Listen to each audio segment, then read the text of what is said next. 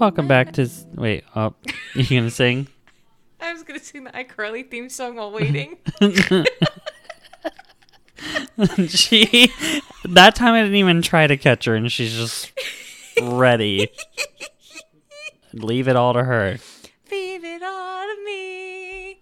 Welcome back to C3. I'm your host, Collin. And I'm Jordyn. Grab a cocktail and have a seat while we talk about some crime and our crippling depression. Also, we've sucked really bad lately at even thinking about picking a cocktail. We just kind of have alcohol next to us and then casually drink it. But It's fall time. Angry Orchard has out their fall pack. I will make no other rules. It is just the season of white bitch drink. So pumpkin spice, everything. literally. What is giving you crippling depression today, Jordyn? Um, just bald white bitches still. Um, my itchy kneecap with my bug bites. And in other news, my mom had her first therapy session, and once again, we're not the problem, just the bald white bitches. so I'm doing great. Period. Anywho, what about you, Collin? Um, I've gone to the gym three times now, and Okay, I'm not skinny king. yet. So like, I mean, I same. It's back. like how when I starve myself until like 3 p.m. and I don't see that I'm skinny, I'm like, what was the point of starving myself all day? I could have had a fucking I can't. I can't lift a car. Like, I got no superpowers or anything. I know. I wanted so, him to lift my car to like a toe shop or something and he said, this? no, not yet. And I was like, then why are you even going to the gym? Yo, me and Jordyn went and saw Oh my god. Dante and Aristotle discover the secrets of the universe Cried. last night. Shit was traumatizing. Cry. I will wait for it to come out on streaming services before we give anything away, so that way everyone has a that cares to watch it has a chance. Danielle in Germany. Um, Danielle's already getting forced to watch it. I might find that bitch on fucking YouTube, like a bootleg version, because that shit was trauma. oh yeah, I'm gonna make Destiny watch it with me the second that shit drops. But Oh my god, I sobbed like a baby. I was holding the fucking movie seat in front of us for emotional support. I know I'm not supposed to be here today, but she called me afterwards still crying. Well, yeah, no shit. That's how you knew I was crying. Okay, anyway, so I called my mom crying afterwards, and she's trying to out me. I have no shame. I cried my eyelashes off to the point where like they came off after my shower today. So gang shit, you know. I'm dead. We're back on a themed episode. We're just kind of, I guess, doing whatever we want at this point. Sometimes we'll have a theme, sometimes we won't. Because if I try to commit to a schedule, it's just not going to work out, and that is what it is. We're just all about it out here in the Gonna streets. Hand it off to Jordyn. We are covering stalking cases today. So I'm covering Theresa Saldana. Um, she was born August 20th, 1954, and she passed away June 6th of 2016. She was an American actress, an activist, as well as a writer. She is known for her role as Rachel Scalani, wife of the police commissioner Tony Scalani in the 1990s television series The Commish, for which she received a Golden Globe. In 1994, she was also in major film roles, which was Lenora LaMotta, the wife of Joe Pesci's daughter in the 1980s film Raging Bull, and as a Beatles fan in the 1978 Beatles Mania movie as well. She was known for raising public awareness for the crime of stalking after surviving the attack that I will be covering that happened with a obsessed fan at her home in 1982.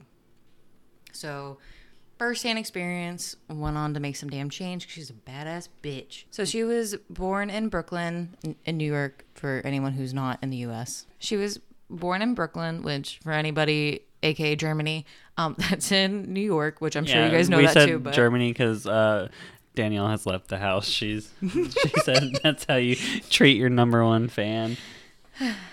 anyway i thought she was coming i thought she heard her name was Yeah. en route Oh my God. I'll never be free. She was correcting my mispronunciation. So this is going to be a really well edited podcast. As you know, you queens love to listen. There's about 25 minutes before I even get to this point of just us laughing because she's correcting me so hard that I can't keep it together. So just know the beginning three sentences was hard.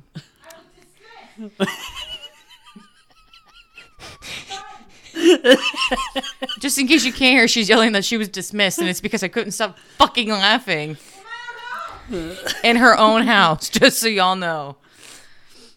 Um, she was adopted five days after her birth by Davina and Tony Solana, um, the family of a Puerto Rican and Italian American heritage. She did take dance lessons as a child, and after suffering a serious shoulder injury while being a part of a tumbling team, she enrolled in acting at the age of 12 And she was spotted by a talent scout while performing in an off Broadway musical called The New York City Street Show in 1977. And then she was cast in the 1978 film called Nunzio. Probably butchering that. We're just going to keep rolling. No stopping.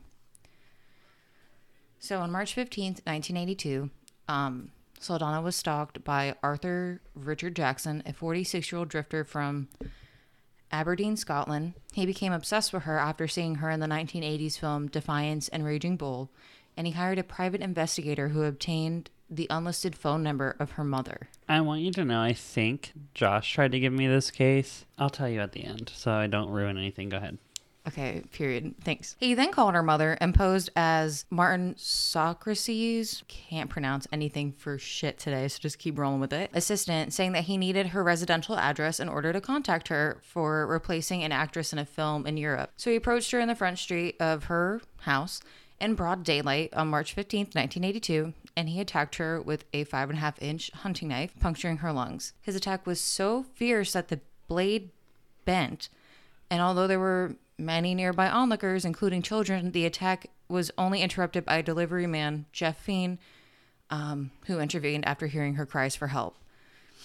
Um, he rushed from the second floor of an apartment building and incapacitated Jackson. So he beat the shit out of him, got him to stop. She's severely injured. She was hospitalized for 10 stab wounds and underwent a four month hospital stay at Motion Picture Hospital. And she relived the incident in a television film, Victims for Victims, the Theresa Saldana story, and again in an episode of Hunter. So Jackson served almost 14 years in prison for the assault and making subsequent threats against her and her rescuer while in prison. So the motherfucker didn't even give up after he's going to jail.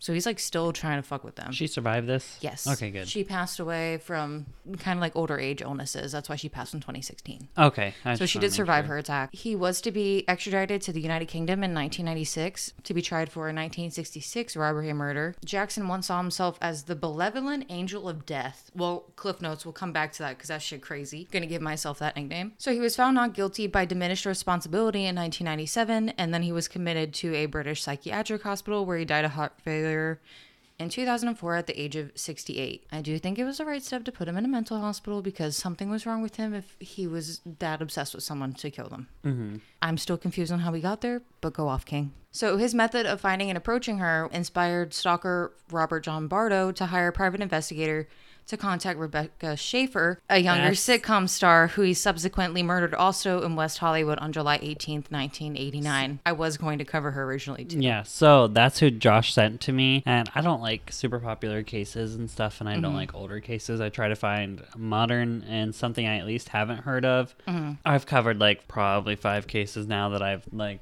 Mm-hmm. previously known about from another podcast. One of them covered that, and it was funny because Josh gave it to me, and I'm terrible with names, Mm-hmm. so I could. I was like, oh okay, yeah, I think I can't remember fully what he said, but then my next line to him was just like, yeah, there was this one stalking case I remember where this dude like Oh showed up to this famous person's house and shot her in the chest, and it's.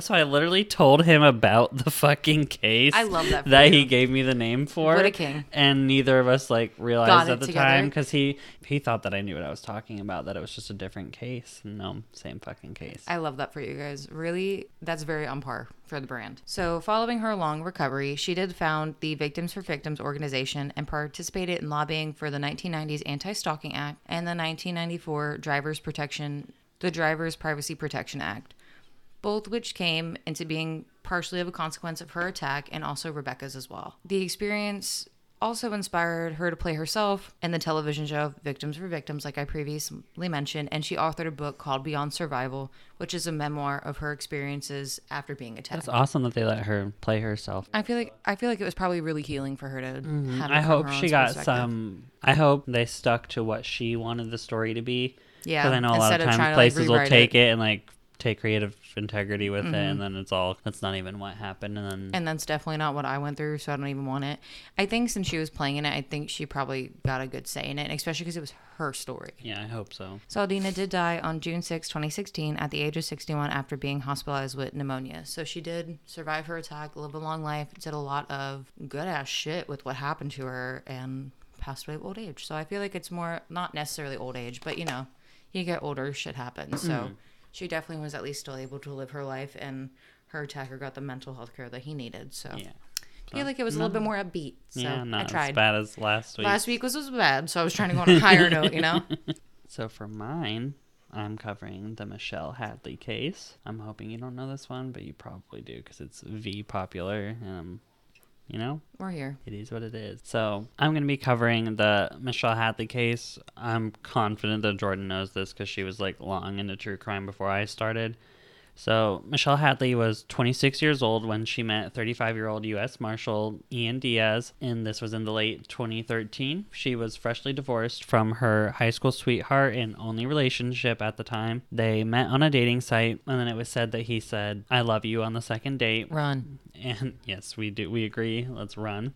She didn't find it weird as he was older and more experienced. And then in the spring of 2014, they moved in together. In December of 2014, he proposed and she said yes. And then in 2015, they moved into a two story condo in downtown Anaheim. And I told Jordyn, I think that's in California. 90% sure I Googled it. Their relationship had long been declining, and then I will give everybody details as to why later. They split at the end of the summer, and there was an ongoing disagreement over the property, the condo that they owned, because mm. she had taken she gave 14,000 and some change towards the down payment and then they were splitting the mortgage. Diaz had remained at the property and she moved out, but Hadley was paying half of the mortgage and in 2015 they came to an agreement that in June 2016 Diaz would take over the payments and then if at that time Diaz could not afford it that they'd just sell the place. Uh huh.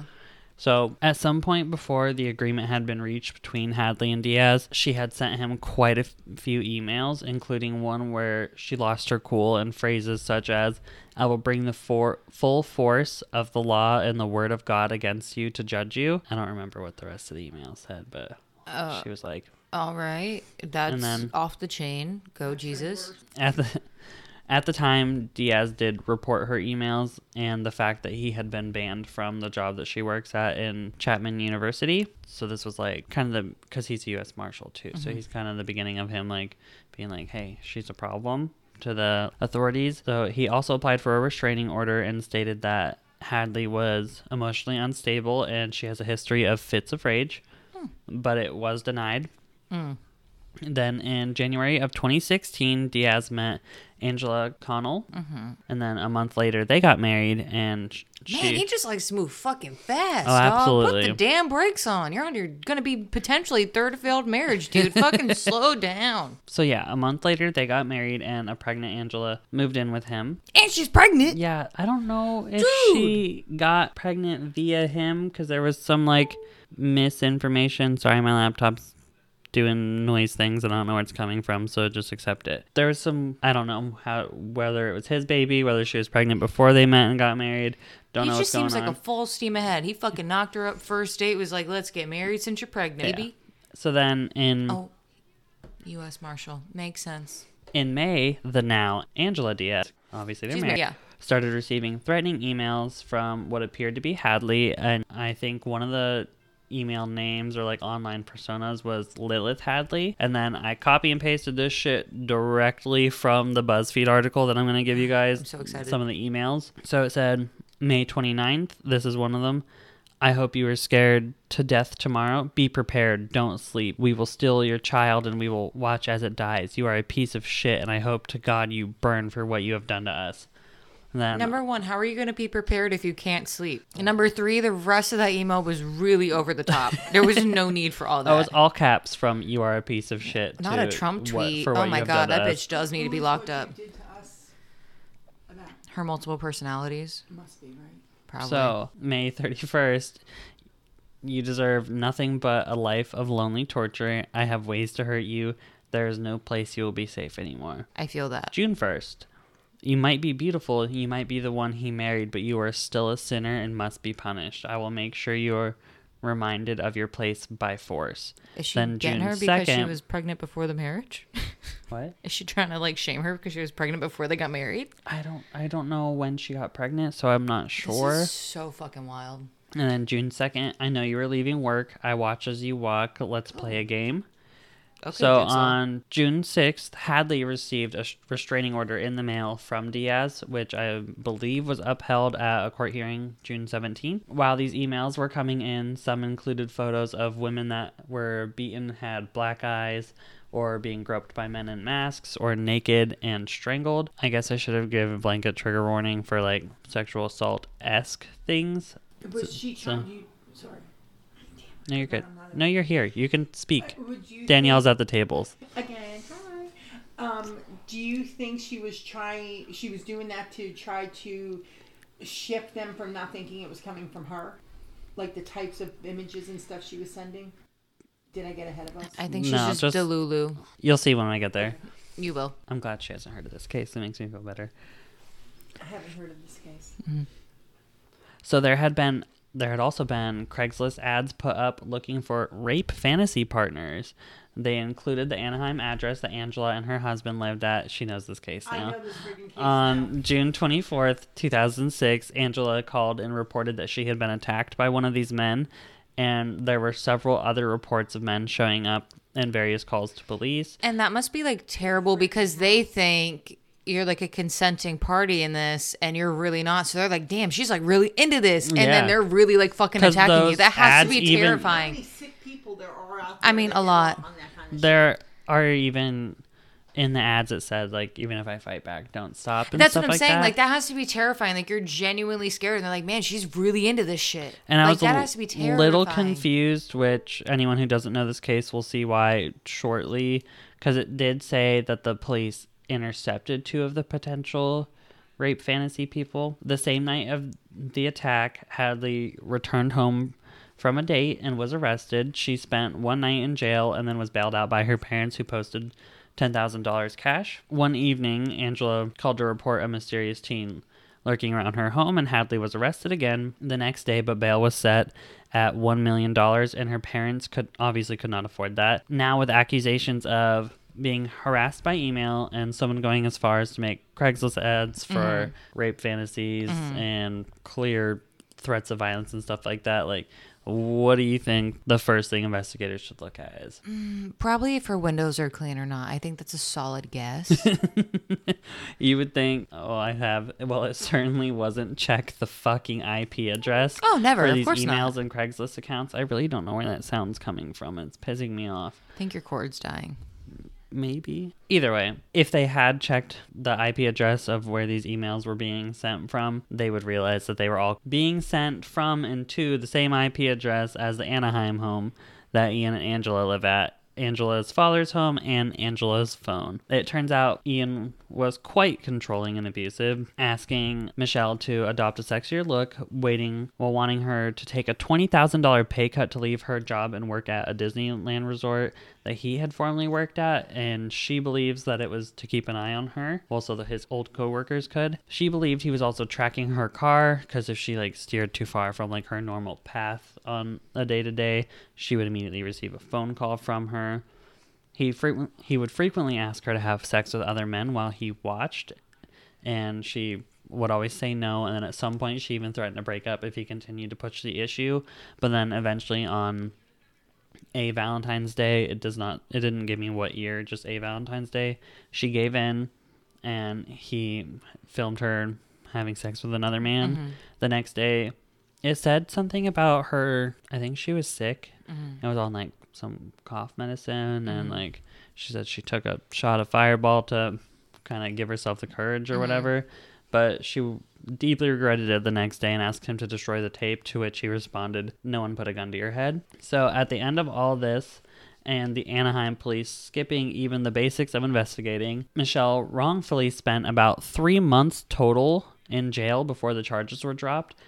Angela was sentenced to five years in state prison after she pleaded guilty to 10 felony and 22 misdemeanor charges, including kidnapping, false imprisonment, and falsely reporting a crime to a peace officer. The city settled the lawsuit that Michelle had put out against them, and I'm not sure for what amount or anything like that. And at the time this article was published, Ian had faced no further charges or investigations, clearly because he's a U.S. Mm-hmm. Marshal. Now, I'm going to go over to justice.gov. um, to read something that I found really quick, which makes me happy that I'm covering this case now because there's actually a little bit more resolution than the last time I heard someone cover it. On June 30th, 2023, a former deputy U.S. Marshal previously assigned to the U.S. District Courthouse in Los Angeles, California, was sentenced to 121 months of imprisonment and three years of supervised release after being convicted at trial of one count of conspiracy to commit cyberstalking, one count of cyberstalking, one count of perjury, and one count of obstructing a federal proceeding. Ian Diaz was convicted and sentenced in the Central District of California. So he's mm-hmm. spending 10 years and one month in jail. And I'm like, fuck yeah. His charges are related to to this. to stalking Angela or what this Angela all. It was a group effort. Him and Angela stalking. Oh, so they did it to her. Okay. Yeah, it was like a planned out thing. He kind of Okay. made it wanted to make it look like it was just Angela at the Yeah. beginning, and then he eventually got his too. Okay. yeah, which fuck yeah, he deserves that. Cause I was pretty pissed to find out. I was like, oh, so he really did just straight up use his power, and a lot of people did say in the case of this, that's what this was was law enforcement helping other law enforcement cover shit up that they were doing. And that do be how it be. But thankfully, um, I think I like to believe Michelle's doing pretty well. Um, she's a baddie. I Period. kept seeing pictures of her. She's a that for that queen. baddie with a body, so I hope she's living her best life. Hopefully, with a man Serve that's not a piece of us. shit. Literally, drop it like it's hot. All that good shit. So at some point, I would like me and Jordyn to do the whole pre-recorded thing for the outro, so we don't have to make this shit up every time. Mm-hmm. But we have a Patreon. There's three tiers. Dollar a month, you get access to cryptid bonus content, creepy shit, creepy, cryptid, whatever. Honestly, Jordyn does what she wants. I'm kind of also doing what I want now, I'm but it- for for me, it's in the realm of scary or paranormal cryptids. For five dollars a month, you are now going to get "Am I the asshole?" Whatever me and Jordyn decide, and then for fifteen dollars a month, you get all three things. So And you can tell us whatever you want us to do for the episode. yeah, You can pick the whole fucking thing. And you won't get a text saying, uh, for $15 a month, we definitely cover that for you. Jordyn's mom sent us a um it was in a group text. She sent us a case that she wanted us to cover. and I tried to send an Apple Pay request for fifteen dollars and it wouldn't let me because it was I would like to state my mom is a fifteen dollars supporter for a hot minute until some stuff happened where we had to move life around. Um, bald white man. Anyway, so she's no longer. So I was kind of like, I mean, he's not wrong, but whoa, so I just didn't involve myself in the in the situation. It's very oh, funny it's so though. funny. I did it to to Josh as well. The one day he sent me a, a It's very case he good. wanted me. Yeah, he sent me Albert Fish, and I was just like fifteen dollar request because it's it's a running joke for me now. Um, It's like, you're asking for wifey privileges. Mm-hmm. so we will we got to test the movie thing to see how that goes, and then if it goes well, every other month it'll be we cover cheap thriller, then am I the asshole, and we'll just bounce back and forth. So. I will see you over at Patreon in a few minutes for Am I the Asshole? Period. And that's on murder. Period. Period.